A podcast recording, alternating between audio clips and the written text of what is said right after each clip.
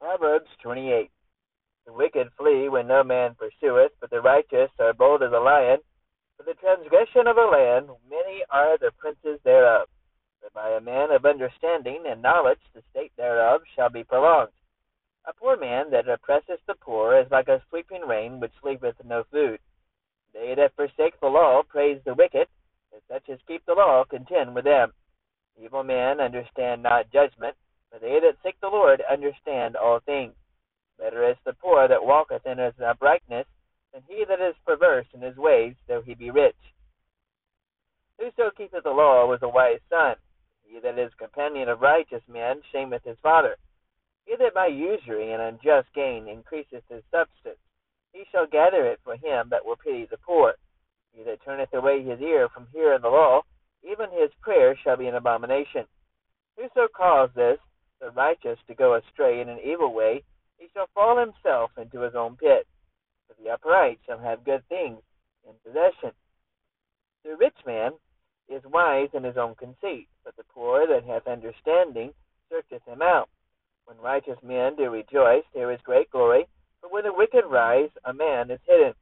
He that covereth his sins shall not prosper, but whosoever confesseth and forsaketh them shall have mercy. Happy is the man that feareth always. He that hardeneth his heart shall fall into mischief.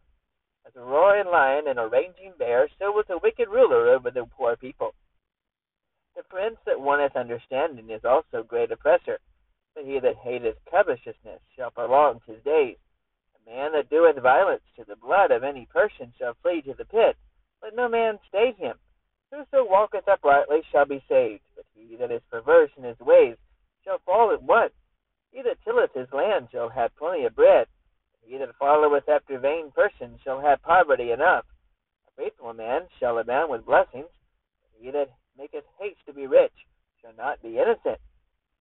To have respect to persons is not good for a piece of bread that man will transgress.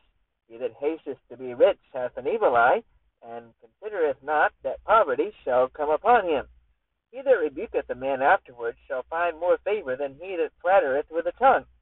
Whoso robbeth his father or his mother, and saith, It is no transgression, the same is the companion of a destroyer. He that is of a proud heart stirreth up strife. He that putteth his trust in the Lord shall be made fat. He that trusteth in his own heart is a fool. Whoso walketh wisely, he shall be delivered. He that giveth unto the poor shall not lack. He that hideth his eyes shall have many a curse. When the wicked rise, men hide themselves, but when they perish, the righteous